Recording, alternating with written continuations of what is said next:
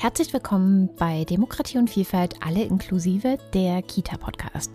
Ich bin Katrin Rönecke und heute sprechen wir über ein Thema, das viele von uns berührt. Und zwar geht es um das Verhalten von Fachkräften in Alltagssituationen in der Kita und deren Bedeutung für die Demokratiebildung von jungen Kindern. Zu Gast ist heute Frauke Hildebrand. Sie ist seit 2016 Professorin für Forschung und Praxisentwicklung in der Pädagogik der Kindheit und zwar vor allem im kooperativen Masterstudiengang Frühkindliche Bildungsforschung der Fachhochschule Potsdam und der Universität Potsdam. Partizipation in Kindertagesstätten ist ihr Steckenpferd und Frau Professor Hildebrand ist verantwortlich für die BIKA-Studie. Das steht kurz für Beteiligung von Kindern im Kita-Alltag. Und es ist ein gemeinsames Projekt mit PET Quiz an der Alice Salomon Hochschule. Über diese Studie werden wir heute auch sprechen. Aber zuerst einmal herzlich willkommen, Frau Hildebrand. Hallo. Die BIKA-Studie. Vielleicht kurz, was genau haben Sie da gemacht? Wir haben uns ja schon lange gefragt, ähm, wie sieht's denn eigentlich aus mit der Umsetzung von Beteiligungsrechten für ganz kleine Kinder, also für Krippenkinder vor allem 0 bis 3 äh, in deutschen Kindertageseinrichtungen und haben da eigentlich schon jahrelang überlegt, wie wir eine Studie machen können. Und das war ganz schwer, da Leute für zu gewinnen, weil alle im Vorfeld schon ahnten, was da rauskommen würde, würde vielleicht doch nicht so toll sein. Und angesichts der vielen Anstrengungen, den Krippenausbau nach vorne zu treiben, war es auch keine sehr tolle politische Botschaft, natürlich irgendwie zu hören, ja, mit den Beteiligungsrechten ist es nicht so gut. Und deswegen haben wir lange überlegt, wie wir so also die Anfrage, so ein Projekt machen zu können, überhaupt gut framen können. Und haben dann irgendwann gesagt, wir gucken uns nicht die Umsetzung der Kinderrechte an, sondern wir gucken einfach darauf, wie die Alltagssituationen gestaltet werden und wie Beteiligung umgesetzt wird. Wir sind sozusagen aus so einem eher kritisch fragenden Blick äh, in so eine in so ein in so was Positiveres abgeschwenkt. Also und dann haben wir das äh, Ministerium gefunden, die haben gesagt, gut, dann schaut doch mal, äh, wie es da aussieht. Und dann haben wir zwei Jahre ähm, gucken können in Kitas, äh, in Krippen und waren da wirklich in fast 90 Krippen deutschlandweit und haben Alltagssituationen äh, gefilmt. Wir haben die Bilderbuch-Anschausituation gefilmt. Da hatten wir extra ein Bilderbuch mit, haben den Erzieherinnen vor Ort gesagt, schaut euch das mal an mit den Kindern und haben dann geguckt, wie partizipativ gestalten sie das. Äh, wir haben uns Essenssituationen angeschaut, ähm, also Mittagsessenssituationen, einige Festbahn auch, aber im Wesentlichen Mittagsessenssituationen und Spielsituationen, in denen Kindern, also sogenannte freie Spielsituationen, äh, wie da die Interaktion äh, aussieht, wie partizipativ die Gestaltung dieser Situation ist. Und wir haben auch viele Daten der ähm, Pädagogin erhoben. Also zum Beispiel äh, was zu ihrer Sozialisation, wo, woher sie kommen, ihren eigenen Erfahrungen in der Kindheit und haben dann ähm, eben geguckt, ähm, wie das zusammenhängt. Aber vor allem haben wir erstmalig, was ich so besonders finde, wirklich in die Kitas selbst geschaut und mhm. äh, geguckt, wie wird da das Recht auf Beteiligung im Alltag für die Krippenkinder umgesetzt. Mhm.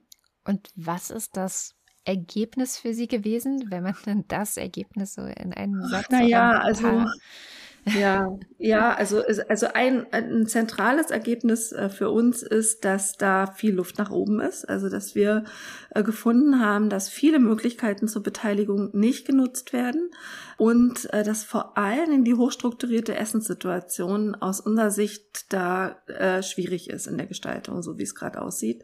Und da gibt's ja die, die so zentralen Autonomiebedürfnisse. Was nehme ich in mich auf? Kann ich darüber selbst bestimmen, was ich in mich aufnehme? Also was lasse ich aus mir raus? Hygienesituation, Toilettensituation ist auch ein Thema und Schlafsituation, so klassische Situationen, wo es so an die körperlichen Grenzen auch immer geht.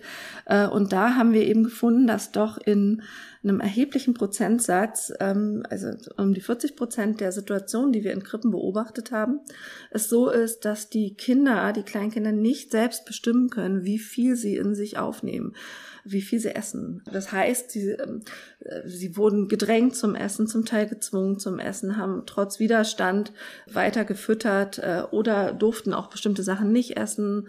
Und das war für uns doch ja, erschütternd, muss man wirklich sagen. Es war erschütternd, weil wir ja mit einer Kamera da waren. Also wir hatten eine kleine Handkamera und äh, ein Mikro und wir hatten äh, eine Standkamera. Wir waren ja da. Also es ist jetzt nicht was, was, ähm, was passiert, wenn niemand da ist, weil die Leute gestresst sind, sondern es war etwas, wovon die Leute, äh, die pädagogischen Fachkräfte, offenbar äh, nicht, nicht so wussten, dass das nicht okay ist, das so zu machen.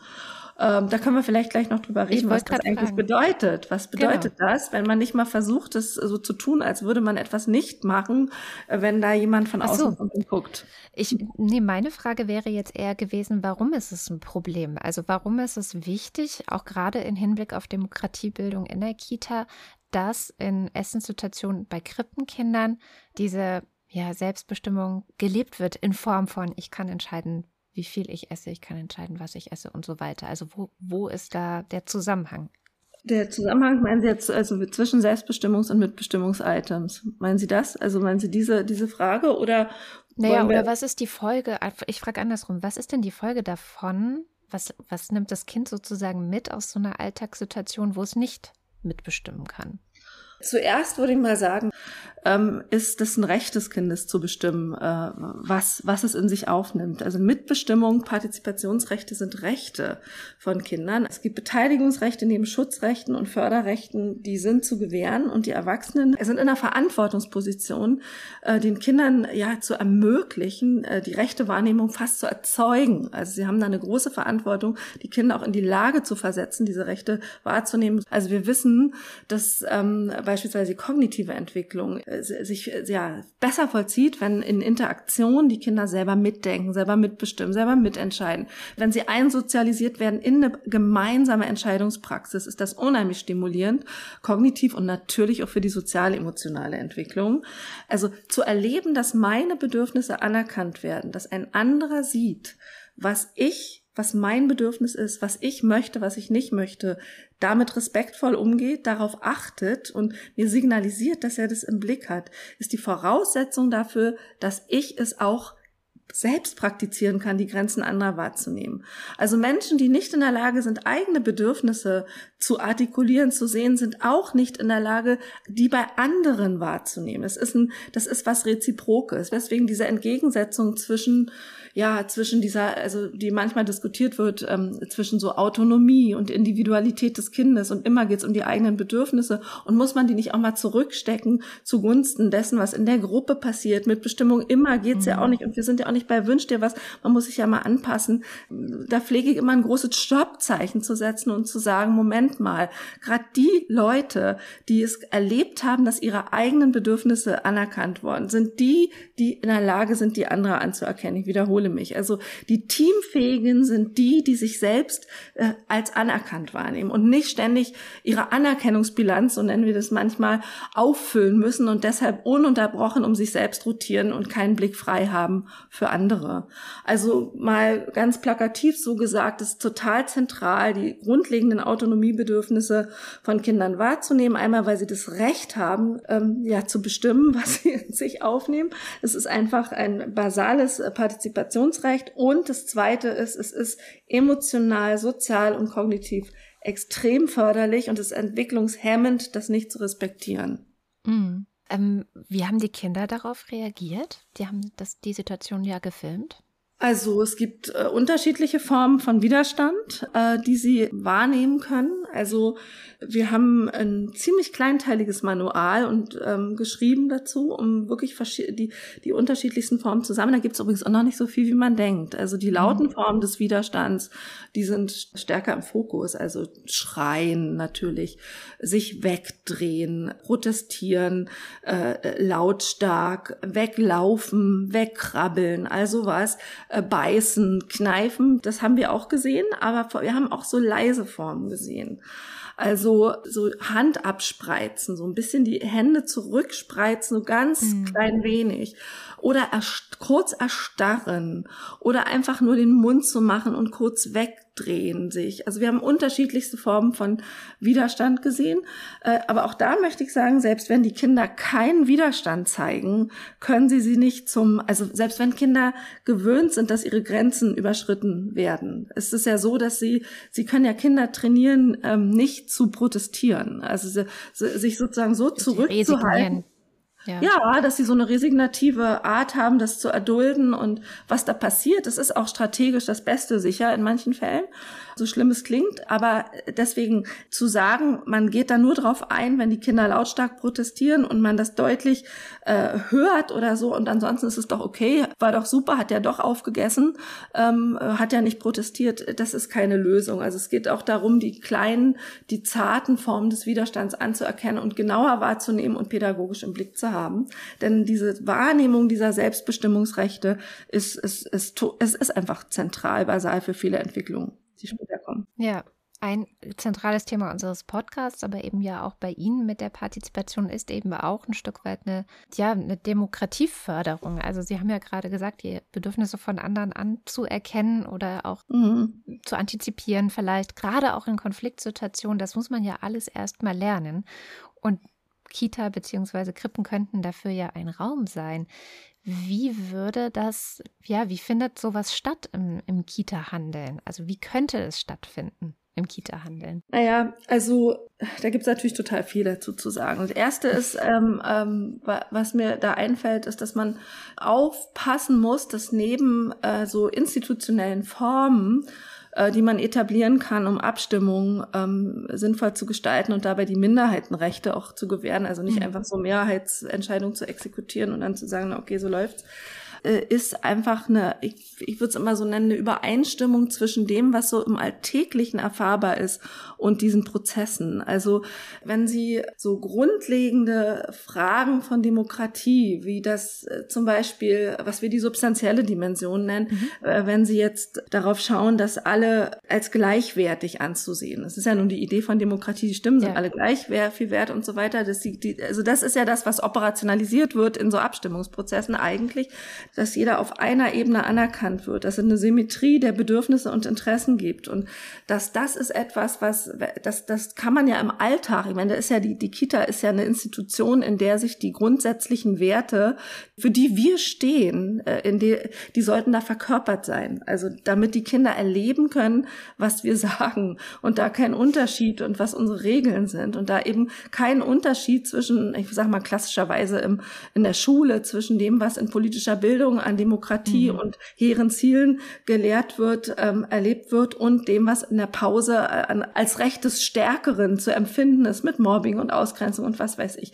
Im Prinzip geht es uns gerade in der Krippe darum, dass erlebbar wird, was wir sagen. Also das ja. in der Essenssituation ist eine wunderbare Situation, in der man so Grundwerte unseres sozialen Zusammenlebens einfach praktizieren kann. Man sitzt zusammen am Tisch, man kann sich austauschen, man kann sich assistieren, man kann äh, wertschätzen, die Grenzen setzen, die es natürlich auch gibt. Und man kann trotzdem die Bedürfnisse Einzelner anerkennen. Und das ist was, was äh, natürlich auch in Krippen passiert. Ich will jetzt nicht so ein ganz schlimmes Bild malen, aber also wir haben auch einige Krippen, wo es einfach richtig perfekt und toll gelaufen ist, obwohl übrigens die Personalsituation keine andere war als in den Krippen. Es mhm. hängt also nicht nur an der Menge der Leute, aber das wissen wir ja. So, aber vielleicht nochmal zur demokratiepädagogischen Basis in der Krippe, da würde ich schon wirklich unterscheiden, diese substanzielle Dimension, dass man einfach diese Gleichwertigkeit erlebt. Mhm. Ähm, und die zweite Dimension ist, äh, dass man äh, trotzdem auch lernt, wie funktioniert es denn? Wie gehen denn formale Abstimmungsprozesse? Wie funktioniert es denn, sich einzubringen, Interessen zu vertreten, sich zu artikulieren und imstande zu sein, überhaupt sich zu beteiligen? Das ist ja nichts, was man einfach so kann mich ärgern da immer die in den Kitas die Situation, wenn Kinder plötzlich ähm, also eigentlich nicht viel mitbestimmen und plötzlich sollen sie jetzt mal sagen, wie der Flur umgestaltet werden soll und dann fällt ihnen nichts ein, was mhm. irgendwie sofort umsetzbar ist und dann ärgern sich die Erwachsenen und sagen, naja, unsere Kinder die haben da nicht so richtige Ideen so. Und da, da, da kann man nur sagen, die, ist die Fantasie oder so, die Idee, wie etwas anders sein könnte und eine, eine Idee davon zu, zu artikulieren und äh, für die einzustehen. Und das ist was, was man üben muss. Das ist eine Übung. Das muss man machen. Das muss man permanent erleben bei Erwachsenen. Und man muss Erwachsene haben, die einen in den Diskurs ziehen und äh, die, indem man sich artikulieren kann und erlebt, hey, das, meine Meinung wird gehört. Und das ist eine Kultur, äh, Kulturtechnik. Man kann auch Kompetenz sagen, die man schon in der Krippe natürlich ähm, üben kann, einfach mit den Kindern. Also beide Seiten. Einmal das Erleben von dieser substanziellen Symmetrie. Ich bin gleichwertig, meine Bedürfnisse werden anerkannt. Mir werden aber auch Grenzen gesetzt, wenn ich die anderer nicht anerkenne. Denen werden Grenzen gesetzt, wenn die meine nicht anerkennen. Und wenn wir uns ins Gehege mit unseren Bedürfnissen und Zielen kommen, dann ist jemand da, der das Dilemma auftut und versucht, nach Lösung zu finden. Das können mhm. Sie, ich meine, im Prinzip ist das der Job jeden Tag von morgens bis abends in der Kita von der Pädagogin. Ja. Und ein Problem haben wir dabei, dass wir wissen, dass, dass viele Leute gerade diese schwierigen Situationen in der Kita gibt es viele harmoniesüchtige Pädagogen, die nicht mit so Dilemmasituationen oder Konflikten oder verschiedenen Interessen umgehen mögen einfach. Das ist, soll schnell vorbei sein, damit es weitergeht. Und gerade diese Situationen sind aber so unheimlich lernhaltig. Da können die Kinder so viel mitnehmen, weil die meist auch emotional unterlegt sind. Geht ja um meine Rechte mhm. und und da kann man halt viel, viel gut machen, wenn man weiß, wie es gut geht. Wir üben das mit unseren Studis richtig, richtig viel, wie man in solchen schwierigen Situationen, wo Interessen aufeinandertreffen, wie man da reingeht oder Ausgrenzung passiert. Und ähm, wir haben inzwischen schon Studis, die freuen sich auf jede Konfliktsituation. äh, weil sie da gut mit den Kindern arbeiten können. Und die zweite, die zweite Geschichte ist halt, also die substanzielle und die formale Dimension von Demokratie, die so wichtig ist. Und da geht's wirklich darum, Diskursivität zu fördern, wie wir es nennen, mit den Kindern zu interagieren, nachzudenken, sie dazu aufzufordern, eigene Positionen zu artikulieren, aber auch zu widersprechen. Und das kann schon in Krippe passieren bei ganz kleinen Sachen, in ganz kleinen Alltagssituationen immer wieder. Also einfach nur am Tisch, wenn man sitzt, oh, also heute gibt's ja Brokkoli, mir schmeckt Brokkoli ja super, aber also stellt euch vor, meine Tochter, die hat noch nie Brokkoli gegessen, schmeckt das überhaupt nicht. Komisch, wie unterschiedlich das ist. Manchen schmeckt Brokkoli, manchen gar nicht. Einfach solche Sachen yeah. kann man permanent sagen. Und die machen deutlich, okay, da gibt's offenbar zwei Positionen, das kann man unterschiedlich sehen. Ja, das heißt, es geht ganz viel darum, zum Beispiel, ich bleibe jetzt mal bei Ihrem Beispiel mit Konfliktsituationen, dass man die als Chance begreift, den Kindern etwas über menschliches Miteinander mitzugeben und dann auch wirklich zu, wie Sie es gerade so schön an dem Beispiel Brokkoli gesagt haben, vielleicht auch etwas, was Kinder von selber jetzt nicht unbedingt oder noch nicht äh, selber ausdrücken. Ich finde Brokkoli blöd, dass man das so als mhm. Angebot aufbereitet. Es gibt die Option, Brokkoli gut oder nicht so gut zu finden. Mhm. Dass man das genau. benennt letztendlich einfach, oder? Ja. Also ja, das ist ja jetzt keine äh, Konfliktsituation. Ne? Konfliktsituation Nein, ja. nochmal eine Obwohl, andere. Aber wenn Sie jetzt am Tisch sitzen, können Sie entweder aufgreifen, weil Sie sehen, der Max, der nimmt sich total viel Brokkoli und ähm, Akim, der ist da, der ist da überhaupt nicht dran interessiert, können sagen, guck mal. Und so ist auch Berkim, der mag das gar nicht so, der mag lieber die Kartoffeln und Max nimmt die. Also Sie können aufgreifen kämpfen. Mhm. Es ist, es gibt, es, beim Essen werden ja super viele unterschiedliche Bedürfnisse sichtbar, ja, äh, in Bezug aufs Essen, aber auch in Bezug darauf, wie lange will man da sitzen, was will man trinken, was will man danach machen, wo will man sitzen. Das kann man ständig aufgreifen und als gleichwertig nebeneinander stellen. Aber wenn man keine Lust hat, das aufzugreifen, was gerade im Raum ist, kann man auch eigene Impulse setzen und da unterschiedliche Positionen gegeneinander stellen. Immer beide gegeneinander stellen. Wir sagen immer schön den Mixer reinhalten und nicht sagen, okay, so ist es jetzt. Brokkoli schmeckt doch gut, Kinder. Probiert doch mal. Nee, manchen schmeckt er, manchen schmeckt er nicht. Das gilt natürlich jetzt nur für die, also sagen wir mal, für die Geschmacksgeschichten äh, ja. und für die, für verhandelbare Dinge, für so ethische Grundprinzipien nicht. Und wenn man dann eben ethische Grundprinzipien äh, durchsetzen will, also es ist zum Beispiel, wir, also es wird hier nicht getreten und gehauen. Wir ja. machen das nicht, also wir, Gewalt geht nicht. Die kann man begründen. Also da kann man in eine Begründung gehen und da aber auch sehr deutlich die Grenzen zu setzen, für jedes Kind sichtbar, ist wichtig. Ja. Aber die Gemeinsamkeit ist ja doch, dass ich versuche, für die Innenperspektive eines anderen zu werben, oder? Also, oder dass ich diese versuche darzustellen. Dieses Kind fühlt oder denkt anders und um eine Vielfalt da auch zu zeigen. Ja, also wir haben, äh, wir haben irgendwie gesagt, dass man die Autonomiebedürfnisse der anderen müssen hörbar oder sichtbarer mhm. noch werden. Die muss man hervorheben. Ja. Äh, also die natürlich, ich bin ja auch ein anderer für andere. Ja, Insofern kommt es auch mir äh, mir zugute. Also, aber dieses deutlich machen, dass in einer Situation unterschiedliche Innenwelten vorhanden sind in Bezug auf eine gemeinsame Situation, ist wichtig. Aber diese Innenweltengeschichte ist sowieso so extrem wichtig, weil das ja was ist. Also die ganzen inneren, ähm, äh, ja, die intentionalen Einstellungen, wie wir sagen, die, die sie haben, diese Bedürfnisse, Emotionen, ähm, Desires, also Wünsche, ähm, aber auch Überzeugungen. Und das ist ja was, was sie anders als, also wenn jetzt ein Mensch sich bewegt, dann können sie sehen, ob der rennt oder ob ja. der sitzt oder so. Aber sie sehen ja nicht durch die Menschen in die Menschen rein und um zu sehen, was die jetzt denken, wünschen oder welche Ziele sie verfolgen. Und wir erschließen aus Mini-Situationen, wenn wir versiert sind, was Menschen für Innenwelten haben, wo wir sie verletzen, wo nicht, aber häufig gelingt uns das auch nicht. Es ist auf jeden Fall was, was Kinder ganz anstrengend lernen müssen. Also das mhm. ist auch nichts, was einfach da ist, sondern Menschen zu lesen, es also wird von, von einer von mir sehr geschätzten Entwicklungspsychologin verglichen damit, schreiben zu lernen. Also wie so ein Schriftspracherwerb. Ja. Hinter, hinter bestimmten Verhaltensmustern und Handlungen zu erkennen, was ist denn da, was schreiben wir denen denn im Kopf zu, ist was, was ganz schwer ist. Und wenn sie das nicht können, also dann ist es natürlich schädlich für alle möglichen Bereiche ihres Lebens, aber auch für unsere Gesellschaft natürlich extrem schädlich, wenn sie die Kompetenz nicht haben zu erkennen, was mit anderen ist, übrigens auch mit sich selbst, dann weniger differenziert umgehen können, ein weniger reichhaltiges Innenleben haben, einfach, wenn sie nicht wissen, welche Emotionen sie eigentlich haben. Das, das bezieht sich auch immer auf einen selbst. Die Differenziertheit der Beschreibung ist nicht nur auf andere bezogen, sondern auch auf einen selbst. Dann haben wir ein Problem, weil Perspektivwechsel Voraussetzung ist es allemal, dass sie wissen, welche Emotionen überhaupt vorhanden sein können. Und das ist was, was wir auch in Krippen immer wieder sehen, dass so eigene Handlungen zwar benannt werden. Also ich lege jetzt mal die Schere hier hin mhm. und dann äh, guck mal, ich nehme das mal und ich schneide schnipp, schnipp, schnipp, ist auch schön, aber die Innenwelt dazu. Ich gehe jetzt mal raus, wenn wenn jetzt die Erzieherin rausgeht und was holt, weil ich habe gerade daran gedacht, wir wollen ja noch kleben nachher, dann brauchen wir ja den Klebstoff. Deswegen, ich will den jetzt mal schnell holen gehen. Einfach so, damit die Kinder wissen, okay, die hat jetzt ein inneres Ziel, also eine Absicht, mhm.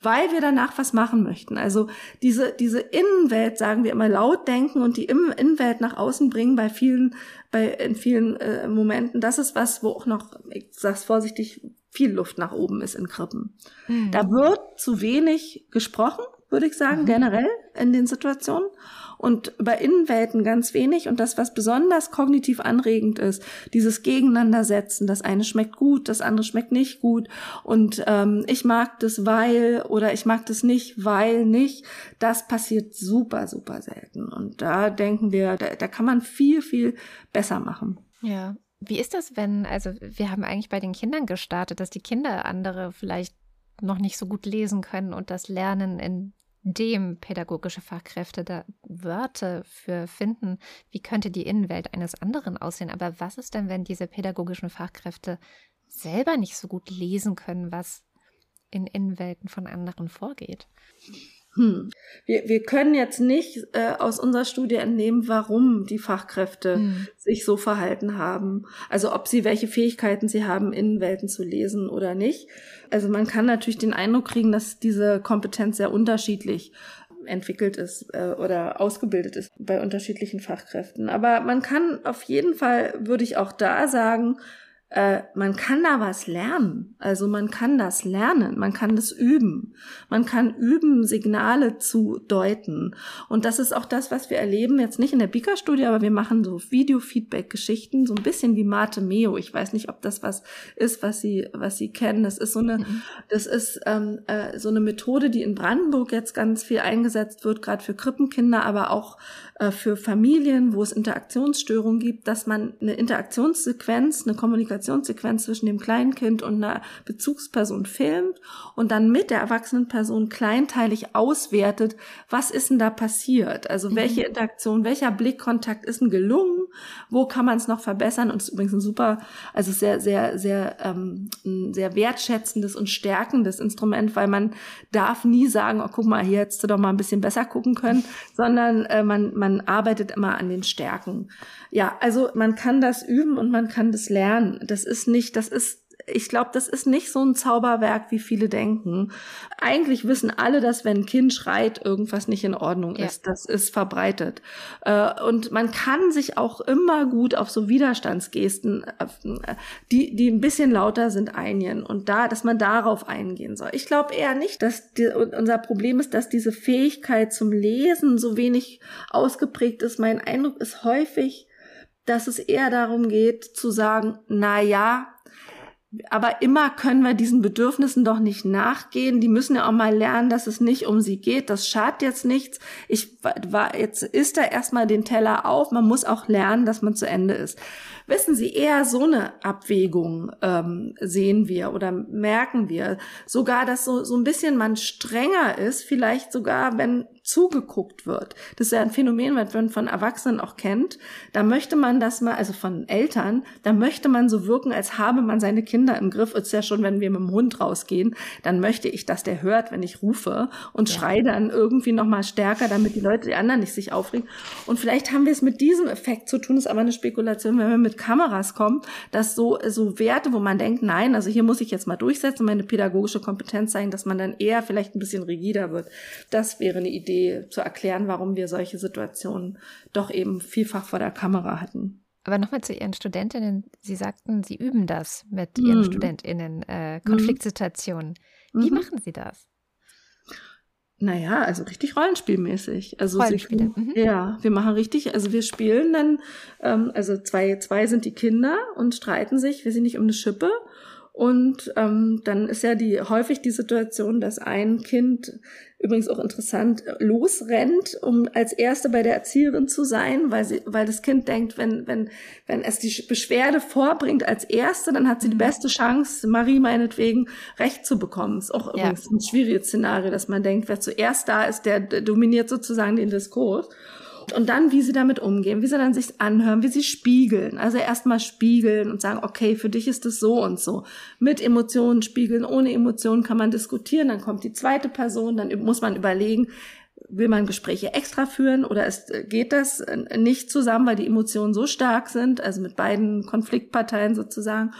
Und äh, dann, äh, ja, mit in den Rollenspielen, dann werden die Kinder gespielt und ich mach, muss vormachen, wie ich mit der, mit den Interaktionen, die da starten, mit den Aussprüchen umgehe. Spiegeln, also man kann einfach nur sagen, spiegeln bis zum Umfallen. Mhm. Immer spiegeln und irgendwann, wenn ein bisschen Ruhe drin ist, sagen, puh, was machen wir denn nun? Ist ja eine schwierige Situation. Was machen wir denn nun? Und diese, dieses äh, Umdrehen dieser, dieser Spiegeln, Spiegeln, Spiegeln, was, dieses Abgeben an beide zu überlegen, okay, ich weiß auch nicht genau, wie wir jetzt hier weiterkommen. Schwierige Situation. Bitte überlegt mit, wie wir da rauskommen. Mhm. Da merken sie richtig häufig, das klappt natürlich nicht immer, aber das ist eine mhm. Technik, wie die Emotionen so rausgehen erstmal einen Moment. Mhm. Da reicht's manchen schon, die gehen schon, die wollen dann überhaupt dann nicht mehr, äh, die wissen schon, das ist schon angekommen, meine Position ist angekommen. Es ja. ist ganz häufig so, dass Kinder einfach brauchen, dass ja. die, also diese Gerechtigkeitswunsch ist sehr stark. Ja also dass, dass sie gehört werden wollen, gesehen werden wollen und dann klar kriegen, okay, der andere, der hatte jetzt nicht recht, sondern man, man sieht zusammen, da ist eine, jetzt lass uns mal zusammen die Sache lösen. Und dann, und dann die Ideen von den Kindern sammeln, nachdem, na, was machen wir denn da? Und wenn dann nichts kommt, dann kann man eine eigene Idee reinbringen. Ab, das ist, das wäre eine ideale Situation. Der letzte Schritt dann eigentlich und nicht der die erste. Die eigene Idee ist der, ist der letzte Schritt und möglich nur optional, wozu sich die Kinder auch verhalten können können. Also, äh, mhm. oder wir nehmen, wir haben jetzt nur die eine Schrippe, wollen wir die irgendwie sagen, irgendwie wollte die noch, äh, wenn es eine Schippe ist, rum, die, die sich streiten. Soll ich sie jetzt erstmal, soll ich sie erstmal kurz hier hinlegen? Wollt ihr die nochmal nehmen? Wollt ihr sie abwechseln? Oder, also, nicht so hintereinander fragen, aber mhm. eine Frage und dann gucken, wie verhalten sie sich dazu und welche mhm. Ideen haben sie denn. Und da kommt man wirklich viel weiter, als man denkt. Also. Haben ja. Sie das in Ihrer, ähm, bei der Beobachtung auch sehen können oder wie sind da Konfliktsituationen? Also es ist ja so, dass wir haben, wir haben ja keine Konflikte initiiert, ne? Haben wir ja, echt klar, überlegt, wäre schön, ne? Weil sie haben, es, wir hatten Konflikte, aber natürlich mhm. nicht in allen Situationen. Und wir haben auch da kaum das gesehen, was wir für die ideale Variante ähm, ansehen würden jetzt auf Basis mhm. der Literatur. Also kaum. Sondern, äh, was haben Sie gesehen? Wir haben vielfach gesehen, dass die, äh, also naja, was können Sie sich vorstellen, dass die Pädagogin nicht spiegelt, sondern möglichst, ent, also entweder übergeht den Konflikt, das ist ja auch was, also wenn der nicht komplett eskaliert, also nehmen wir mal an, das ist jetzt, das hatten wir jetzt nicht in der, in, äh, beim, beim Film, aber das hat eine Studentin mal erzählt, Frau Hildebrand, was soll ich eigentlich machen? Da sitzt ein Kind im Buddelkasten und ein anderer kommt und haut mit dem Eimer auf den Kopf von dem Kind ähm, und geht, ist jetzt kein Konflikt, aber haut auf dem Eimer, mit dem Eimer auf den Kopf und geht vorbei, aber das Kind weint dann gar nicht. Und die Situation ist sozusagen vorbei. Mhm äh, was soll ich da machen? Und ähm, also das vorbei, ohne dass jetzt ein Riesengeschrei entstanden ist. So. Ah, und ja. da sagen wir natürlich, nee, da bitte äh, die Situation aufgreifen, hingehen, erstmal zum Opfer, dann nicht zu, gleich zum Täter, gucken, Worte geben für das, was da gerade passiert ist und dann mit dem anderen Kind sprechen. Aber äh, und das haben wir äh, halt äh, häufig gesehen. Wenn es nicht komplett eskaliert am Tisch und einer dem anderen irgendwie ein Besteck wegnimmt, und dann Ruhe ist, dann haben die das häufig übergangen, die Pädagogin. Wir haben es aber auch mit einer hohen Schwierigkeit zu tun, weil sie ja äh, in der Krippe Kinder haben, die noch nicht sprechen. Also sie müssen ja. da natürlich eigentlich noch viel mehr diese Sachen modellieren. Es klingt nach einer ganz schön großen Aufgabe für äh, Mitarbeiterinnen und Mitarbeitende in den Krippen. Aber nochmal gefragt, wie wirkt sich denn sowas aus, wenn die Kinder erleben, hier passiert mir etwas, wie ich kriege einen Eimer auf den Kopf und keiner macht was. Warum ist das dann ein Problem? Also wenn es nicht geweint hat, ist es ja vielleicht für das Kind auch kein Problem. Hm. Ketzerisch gefragt. Ja, ja, dachte ich mir schon. Naja, also ähm, es ist, also jeder von uns äh, hat, also jeder Mensch möchte doch wahrgenommen werden. Also wir reden jetzt wieder mal nicht von Kinderrechten und von Schutzrechten oder so, das ist sowieso völlig klar, mhm. dass man, also dass Gewalterfahrungen einfach nicht gehen. Aber äh, darüber hinaus ist es so, dass wenn ihnen was widerfährt, was nicht okay ist, und sie niemanden haben, der grenzwahrend assistiert, also der ihnen zur Seite geht und die Grenze für sie, also als, als Vertreterin der Gesellschaft könnte man mal sagen, äh, deutlich macht, hier ist die Grenze, dann werden sie äh, ganz große Schwierigkeiten haben einzuordnen, was ist in Ordnung, was ist nicht in mhm. Ordnung. Also das ist auch nichts, was vom Himmel fällt, dass wir wissen, welche Handlungen sind okay, welche Körperberührungen sind okay, sondern das muss, das ist eine, das muss sozial erlebt werden und eingebettet werden, wo wird hier die Grenze gesetzt?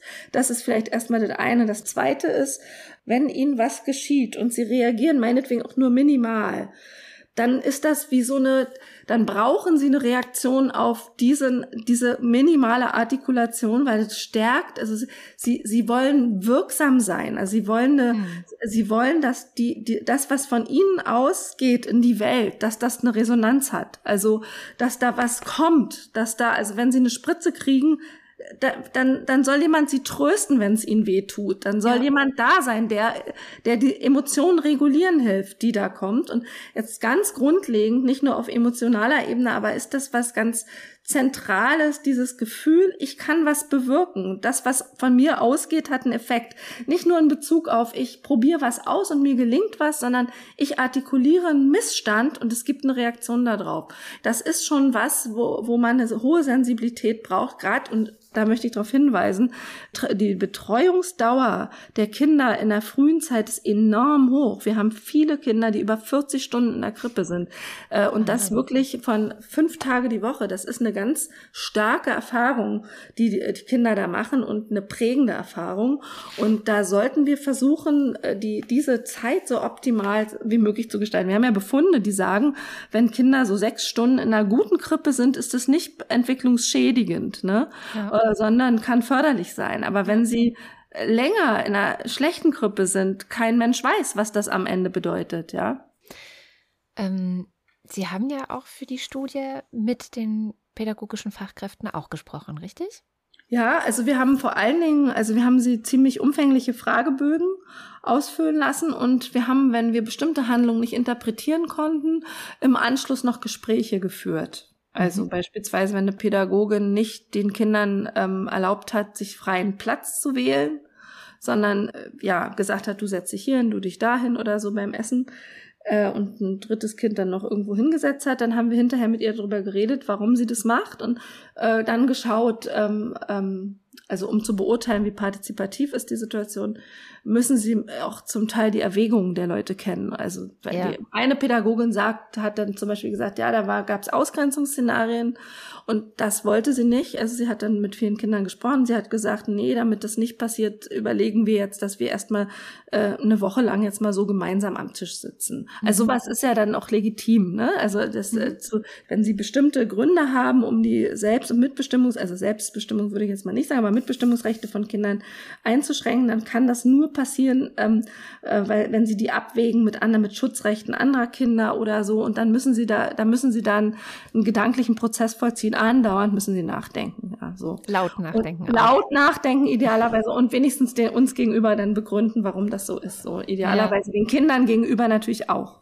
Ja. Aber Sie hatten irgendeine andere Frage gerade, ne? Ja, letztendlich interessiert mich, was haben Sie über diese, ja, diese pädagogischen Fachkräfte gelernt? Also was sind deren ja, über ihre Motive, vielleicht auch gerade wenn sie A, sich nicht sehr förderlich verhalten, was jetzt die zwei Dimensionen der Demokratie in der Kita angeht, oder aber auch was sind die Motive derjenigen, die sich da sehr förderlich verhalten? Also gibt es da Unterschiede? Also wir haben vor allen Dingen einen Zusammenhang gefunden, der, der besagt, wenn Leute sowieso denken, also wenn die Pädagogen der Meinung sind, dass ähm, ja, also Partizipation äh, sowieso nicht was ist, worauf es so wirklich ankommt, dass jetzt also alle mitbestimmen, die zwar wissen, okay, das ist jetzt Thema in den Kitas, wir müssen das jetzt ja. machen, aber im insgeheim denken, gut, das, das rauscht jetzt wieder über uns hinweg, das ist jetzt wieder, das ist jetzt müssen wir hier, jetzt müssen die, die auf einmal alle Mode. mitbestimmen, das ist die neueste ja. Mode, genau. Und jetzt, ähm, und jetzt äh, hören wir mal zu, aber eigentlich machen wir uns noch mal nicht vor, die Welt ist doch nicht so. Man hat sich anzupassen und wenn wir wollen, dass die was fürs Leben lernen, dann brauchen wir doch hier nicht andauernd da gucken, was jedes einzelne Kind will, ist doch eher schädlich. Äh, so Leute gibt's natürlich und nicht weniger. Und da haben wir eben wirklich einen Zusammenhang gefunden. Wenn Leute so eine Einstellung zur Partizipation hatten, dann haben wir äh, gefunden, dass die auch wirklich äh, rigider und weniger partizipationsförderlich in ihren, in ihren Handlungen sind. Mhm. Ja. Aber wir haben nicht einen Zusammenhang gefunden zwischen denen, die eine positive Einstellung zur Partizipation hatten. Also so rum kann man es nicht sagen, dass die nun wirklich partizipativer äh, agiert haben die ganze Zeit. Mit anderen Worten, es waren auch welche, die eine positive Einstellung hatten zur Partizipation und trotzdem nicht äh, das in ihrem Handeln umgesetzt haben, was mhm. sie da in den Fragebögen angegeben haben. Also wir haben das heißt, nur diesen negativen Zusammenhang äh, tatsächlich gefunden in Bezug auf Partizipation. Ja. Und was wir noch gefunden haben, vielleicht, das ist ein Unterschied zwischen Ost und West. Wir haben äh, gesehen, also wir haben extra die Stichprobe so gemacht, dass wir Stadt, Land, Sozialstatus und Ost- und West-Kitas so ähm, jeweils hälftig verteilt hatten. Und da erscheint jetzt auch gerade ein Artikel dazu, den reichen wir ein, dass wir da bei diesen Selbstbestimmungs-Items, diesen Autonomie-Items beim Essen, ja, gerade in ja. Essenssituationen gefunden haben, dass in, in ostdeutschen äh, Krippen ähm, auch Pädagogen mit ostdeutscher Sozialisation eher dazu neigen, den Kindern nicht die, ähm, ja, die, die Selbstbestimmung zu gewähren, häufig. In 70 Prozent der Fälle konnten da Kinder nicht entscheiden, wie viel sie in sich aufnehmen. Das war nur in etwa 30, 35 Prozent der Fälle in westdeutschen Kitas der Fall. Also gerade dieses, äh, dieses Autonomie, Selbstbestimmung, was nehme ich in mich auf, das ist, äh, die, diese, diese Art von Autonomierechten sind eher in westdeutschen Kitas eingeräumt worden. Wir haben aber auch gefunden, das ist auch ein signifikanter Unterschied, also statistisch äh, signifikant. Aber äh, wir haben gefunden, dass diese, äh, was wir eher so Eigenständigkeits, also mhm. Mitmachen bei Handlungen, Selbstständigkeits-Items, ähm, äh, Handlungen beim, beim Essen, was wir da gefunden haben, ist, dass es genau umgekehrt sich verhalten hat. Also zum Beispiel beim Tischdecken, beim Abräumen haben wir einen Unterschied äh, andersherum gefunden. Da waren die Kinder stärker beteiligt und haben mitgemacht in ostdeutschen Kitas und weniger in äh, Westdeutsch. Nicht so stark der Unterschied wie beim, bei dem anderen Item, also bei diesem Selbstbestimmungs-Item. Ach, was auch ein großer Unterschied, äh, ein Ost-West-Unterschied war, da bin ich jetzt gerade so drin, weil wir einen Artikel schreiben, ist, dass die Pädagogen äh, in ostdeutschen Krippen äh, häufig nicht mit am Tisch sitzen, sondern Ach. sich verstehen als äh, eher jemand, der da organisatorisch den Ablauf zu überwachen hat, assistieren, wenn was umfällt. Und in westdeutschen Kitas, die eher mit am Tisch sitzen, also diese soziale Situation eine stärkere Bedeutung hat als dieser organisatorische Aspekt.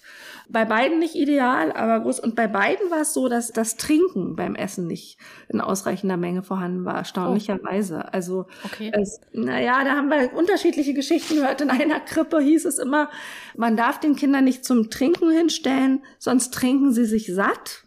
In mhm. anderen äh, äh, benachbarten Krippen hieß es, man, sie sollen vorher trinken, damit es besser rutscht. Also es gab da so unterschiedliche, es gibt so bei diesen Essenssituationen so Kita-interne, Krippeninterne Regeln, die ziemlich streng sind äh, und auch stark von der von der Pädagogin abhängen und die sich aber also äh, auch regional nah aneinander stark unterscheiden können. Mhm. Das heißt, die pädagogischen Fachkräfte bringen sehr viel von ihrer eigenen Überzeugung letztendlich. Oder Sie haben vorhin von der ostdeutschen Sozialisation gesprochen. Also sehr viel von dem, was Sie selber glauben, spielt dann eine Rolle, auch für den Alltag und für die Mikrosituation mit den Kindern. Auf jeden Fall und vor allen Dingen besonders beim Essen. Also die mhm. Essenssituation, die transferiert besonders viel eigene Einstellung in den Krippenalltag. Das ist nicht so stark bei diesen Schlafensgeschichten. Da, da ist, da gibt's eher sowas wie so eine einrichtungsbezogene Regel beim Schlafen. Und die Essenssituation, die liegen schon eher in der Hand der einzelnen Erzieherin mhm. nach wie vor. Und die Spielsituationen, die sind auch eher äh, einrichtungsbezogen organisiert. Gerade beim Essen haben sie so einen starken individuellen Durchschlag, ja. Ja. Welche Rolle spielt dann, wenn Sie das Individuelle da sehr stark sehen, welche Rolle spielt dann sowas wie Selbstreflexion, um ja auch das zu verbessern? Also gerade wenn es eben nicht förderlich ist für hm. die Kinder oder für die Selbstwirksamkeit der Kinder. Ja, also wir haben ja jetzt da, da zur, unsere Untersuchung bezog sich nicht darauf, ne? Also was man mhm. da, was man da machen kann. Aber wir können natürlich sagen, wenn wir da einen Zusammenhang zwischen den Einstellungen der Erzieherin finden, also zwischen pessimistischen Einstellungen zu, zu Partizipation mhm, und der Beispiel. Umsetzung, dann macht es natürlich total Sinn zu sagen, okay, da muss man irgendwie an die Einstellung mal ran äh, und gucken, wie kann man denn an Einstellungen irgendwie ran? Und äh, es ist schon sinnvoll zu überlegen, wie wie komme ich eigentlich zu dem, was ich da denke darüber? Kann man was anderes denken? Denken andere Leute andere Sachen? Warum denken die dann andere Sachen? Äh, mit welcher Position verbinde ich denn jetzt? Also Partizipation zum Beispiel wird häufig mit so laissez-faire verbunden. Also die dürfen jetzt mhm. da irgendwie alle bestimmen, kein Mensch ist mehr aus. Die Regeln werden so schon verletzt. Im Bus steht auch keiner mehr auf. Also sie kriegen dann sozusagen, sie greifen an einer, an einem Faden und kriegen ein ganzes Komplettpaket an Positionierung Diskriminierung und da zu überlegen, lassen die sich vielleicht voneinander lösen? Sind die, sind die wirklich miteinander verknüpft? Wie komme ich eigentlich dazu, die so stark zu verknüpfen? Ist das jetzt wirklich mein Verstand oder äh, kommt das aus, aus so Positionierungen äh, aus, äh, in, in, meiner, in meiner näheren Umgebung, vom Dorf, von einer Kleinstadt? Ist es das, was ich selbst erfahren habe? Mhm. Oder will ich gerade was nicht machen, was ich selbst erfahren habe und bin deshalb so fest in meiner gegenteiligen Positionierung? Darüber kann man reden, viel und kann auch daran arbeiten. Und äh, wir haben, wir haben da auch gute Erfahrungen äh, ja mit Selbstreflexion in der Arbeit in Fort. Wir machen ja viele Fortbildungen zu dem Thema. Ja, genau. Übrigens, also bei Essenssituationen ist ja, es, es ist eigentlich auch ein schlimmes Thema. Wir haben jetzt mal angefangen zu sammeln. Jede, also ich würde mal sagen, in jeder Gruppe von Kita-Erzieherinnen, die mit mir da arbeitet, haben mindestens zwei Drittel schlimme Erfahrungen gemacht, was Essenzwang betraf in ihrer Kindheit. Also mhm bis hin zu übergeben. Ähm, und die erinnern sich auch noch an Kita-Erfahrungen, wo sie Sachen essen mussten, trinken mussten, in sich aufnehmen mussten, am Tisch sitzen mussten. Also nicht nur Erzieherin, mein eigener Ehemann, ich kann keinen Rosenkohl mehr kochen, weil er sollte einen Rosenkohl in der Krippe probieren. Ja. Äh, hat er nicht. Er saß dann den ganzen Tag davor und seitdem kann ich es nicht mal mehr kochen, ja, weil er den Geruch wow. nicht verträgt. Also mhm. es ist man, jeder hat eigentlich selber erlebt, Ähm, Wie schrecklich äh, das ist. Viele, ja. viele haben es ja. selber erlebt. Aber das ist nicht so leicht. Nur weil sie erleben, dass was schrecklich ist, ist es nicht so, dass sie es nicht mehr anderen zumuten, sondern äh, da gibt es manchmal noch mehr Entwicklungsschritte und es muss kontextualisiert werden und überhaupt erstmal thematisiert werden. Das ist was, das ist das eine. Ich glaube aber, dass man auch anders weiterkommt, äh, gerade mit Leuten, die pessimistische Einstellung gegenüber Partizipation haben, nämlich darüber, dass man ihre Erfahrungen irgendwie verändert. Und damit meine ich, dass wenn man ihnen sagt, Sag doch mal, nächste Mal, wenn es am äh, Brokkoli ist, oh, Brokkoli schmeckt mir zum Beispiel gar nicht, aber dafür der Marie, der Kollegin, schmeckt der äh, richtig gut, um bei dem Brokkoli mhm. zu Sag doch, gib mal einen anderen Input zu dir als Person äh, in der Situation, was dir schmeckt, was dir nicht schmeckt, um diese, also um diesen Druck, jeder muss hier mal probieren oder weiß ich, oder aufessen, rauszunehmen. Wir haben ja. übrigens so eine, also eigentlich geht es auch uns darum, so ein paar Handwerkszeuge pädagogischer Art, ja. wie so ein Training zu machen. Äh, wie gehe ich gut in Konflikten, in Besitzkonflikten zwischen Kindern, in Ausgrenzungskonflikten ehrlich, äh, mit Kindern um? Also ehrlicherweise sowas wie so ein Schema F zu lernen. Also was dann angepasst werden kann an die Situation. Aber es ist einfach auch viel einfach die Art, wie ich spreche, wie ich, wie ich eine Interaktion aufbaue. Und da gibt's Regeln, die kann ich lernen. Dazu muss ich nicht meine ganze Kindheit durchreflektieren. Mhm. Und so ein, so ein Mix aus darüber nachdenken, wieso komme ich eigentlich zu meinen festen Meinungen und Handwerkszeug ist das, was wir im Moment favorisieren. Mhm. Und, ähm, und diese, mein, meine, meine, also nach unserer Studie haben wir gesagt, wir brauchen eigentlich so weit wie so ein Erste-Hilfe-Koffer in der Medizin für jeden Notarzt, für jeden Arzt nötig ist. Also so eine, so ein, die müssen auch, glaube ich, immer alle zwei Jahre so einen Kurs wiederholen. Ne? Genau, das muss aufgefrischt werden muss aufgefrischt werden und sowas für Pädagogen zum um zu diesen sozialen Basics, also Umgang mit Konflikten, Umgang mit Ausgrenzung, Umgang mit Widerstand von Kindern und die basalen Situationen musste man gucken, dass man dass man da immer wieder so ein Training macht, also um dieses Handwerkszeug auf dem neuesten Stand zu halten. Das wäre, glaube ich, total wichtig und ich weiß nicht, ob das nicht so äh, schneller und effektiver wirkt und die Gelder, die vielen Gelder, die wir haben, müssen wir auch irgendwie mal sinnvoll ausgeben. Nach so vielen Jahren viele ist ja vielleicht auch nicht völlig sinnlos, aber wir wissen, dass die Qualität in Kitas eben auch doch nicht so toll besser wird, wie wir es uns erwünscht haben in der letzten Zeit. Und in Schulen sehen wir ja was ähnliches. Ähm, dass man da vielleicht doch nochmal switcht auf so Handwerkszeuge, das wäre ein Wunsch und auch eine Lehre. Und noch eine andere Lehre ist, die Pädagoginnen scheinen nicht zu wissen, wie so eine Essenssituation gut geleitet werden kann. Sonst würden sie es nicht vor der Kamera so machen. Also da ist, glaube ich, auch noch viel zu tun. Wir sind da äh, bei diesen Partizipationsgeschichten immer in so einer, für mich, also in so einer Schwebe. Man soll wertschätzend sein und man soll irgendwie die Kinder mit einbeziehen, aber konkret am Tisch, wenn sie da mit zehn Kindern sitzen, was bedeutet das jetzt? Was ist okay? Was ist jetzt wirklich partizipativ? Wie kann man und was geht nicht? Das ist, da muss irgendwie jeder sich selber seinen Reim drauf machen. Da kommen völlig unterschiedliche Dinge raus und das äh, ist nicht in Ordnung. Da muss mehr Struktur rein aus meiner Sicht. Mhm.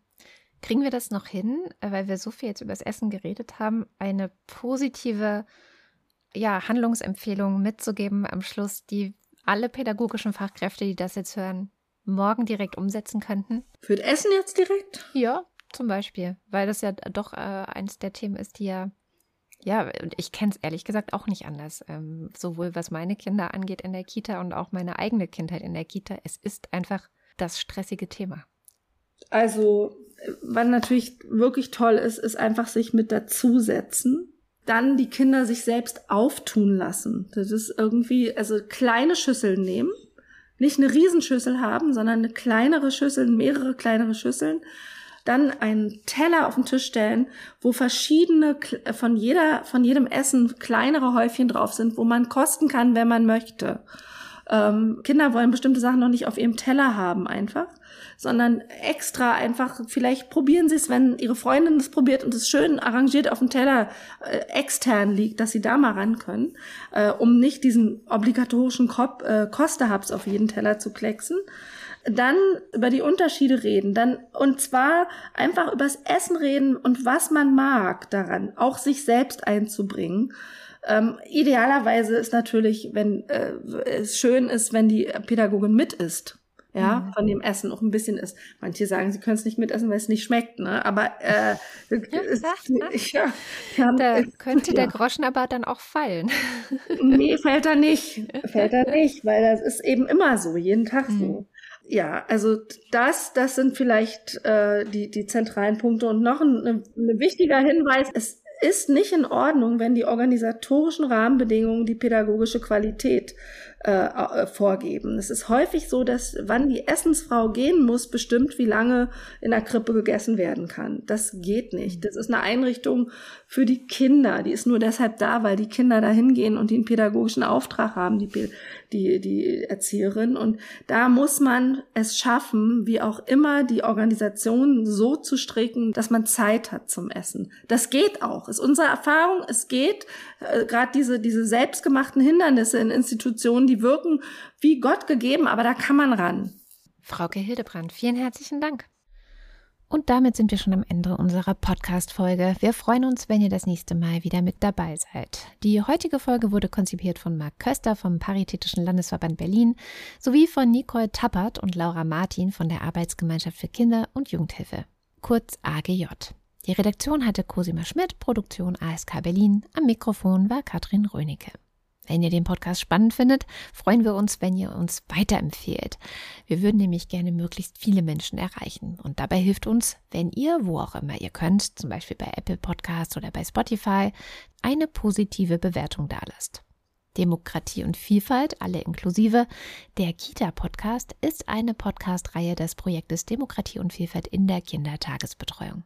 Das Vorhaben ist ein gemeinsames Projekt der Arbeitsgemeinschaft für Kinder- und Jugendhilfe, kurz AGJ, und der sechs Spitzenverbände der freien Wohlfahrtspflege und diese sind die Arbeiterwohlfahrt-Bundesverband, der Paritätische Gesamtverband in Kooperation mit seinem Berliner Landesverband und dem Bundesverband für Kindertagespflege, die Diakonie Deutschland, die Zentralwohlfahrtsstelle der Juden in Deutschland, das Deutsche Rote Kreuz und der Deutsche Caritasverband vertreten durch den KTK Bundesverband.